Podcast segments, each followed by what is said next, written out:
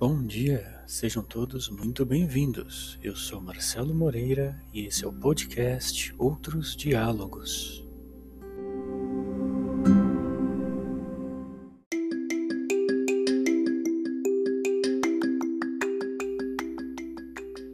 O episódio de hoje se chama Propriedade e foi publicado em 30 de janeiro de 2012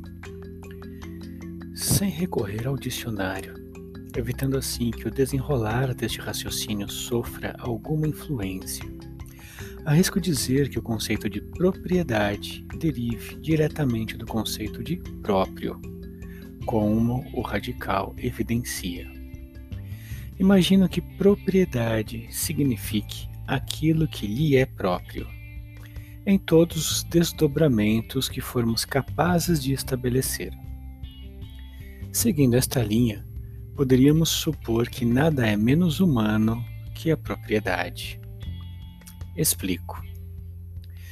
Para mim, ser humano consistiria justamente na capacidade, ao menos potencial, de abrir mão da propriedade.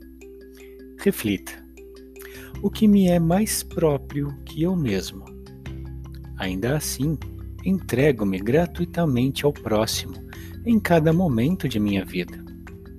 O faço enquanto dialogo com um amigo, ao escrever em mídias sociais, quando dou banho em meu filho, dando seta ao dirigir, etc. Não fosse este constante abrir mão da propriedade, seríamos seres isolados e levaríamos a espécie à extinção em apenas uma geração. Por outro lado, a espécie mais contraditória que a humana. Por outro lado, ao mesmo tempo em que necessitamos de doação, ao mesmo tempo que necessitamos da não propriedade, nascemos com uma necessidade de propriedade quase instintiva. Quantas crianças você já viu que aprenderam a dizer é meu antes mesmo de conseguir dizer mamãe. Disputamos por ter mais, por ter o maior, por ter o melhor. Não raramente nos decepcionamos com o ter igual. Amontoamos propriedades, de um pequeno souvenir até uma descomunal área imobiliária. Vivemos uma época consumista, mas o fato é que nossa necessidade de propriedade nos é nata, antes mesmo que o marketing venha transformá-la em vício. Como então determinar limite para uma experiência saudável das práticas de propriedade e doação? Não quero pregar o comunismo, mas sim convidar a uma mudança de paradigma, a qual nem é criação minha. Muitos conceitos atualmente empregados para obtenção de lucro, portanto, nada altruístas, conseguem renovar a prática da propriedade e da doação e ainda assim produzir resultados, retorno financeiro mesmo, muito mais expressivos que as práticas comerciais conservadoras. Vejam as mídias sociais, sobretudo o Facebook. Ele é um loteamento virtual invadido com o consentimento do proprietário, o qual não perde tempo em investir fortunas para ampliar ainda mais o espaço, possibilitando ainda mais invasões. Não se paga pela casa que se constrói ali, e, ainda assim, a fortuna daquele que consentiu com a invasão, na verdade, a desejou só faz aumentar. Socialistas que me perdoem, sou incapaz de propor qualquer sistema econômico que suplante o capitalismo.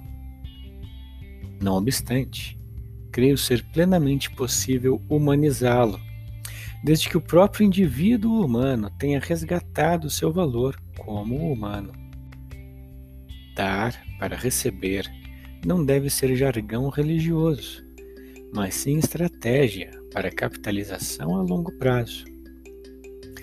A internet é prova de que todos os nossos conceitos de propriedade precisam ser repensados. Diariamente, uma avalanche de pensamentos, a produção intelectual de uma multidão incomensurável é dispersada pela internet com o consentimento dos autores, sem qualquer tipo de registro e sem disputa por direitos autorais. É meu e eu o dou à humanidade. Estamos numa era de transição.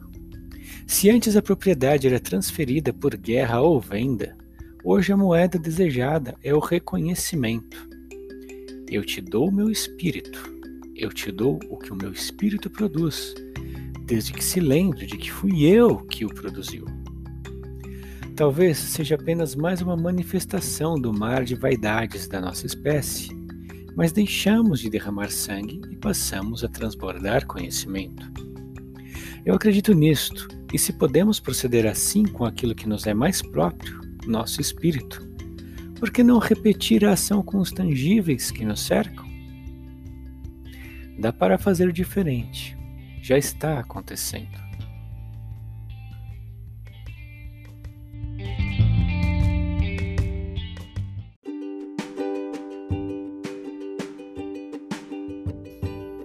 E esse foi o nosso episódio de hoje. Obrigado por retornar. Se você gostou, nos siga se não gostou, envie-nos suas críticas, sugestões, dúvidas. Lembre-se, devemos sempre dialogar. Até a próxima.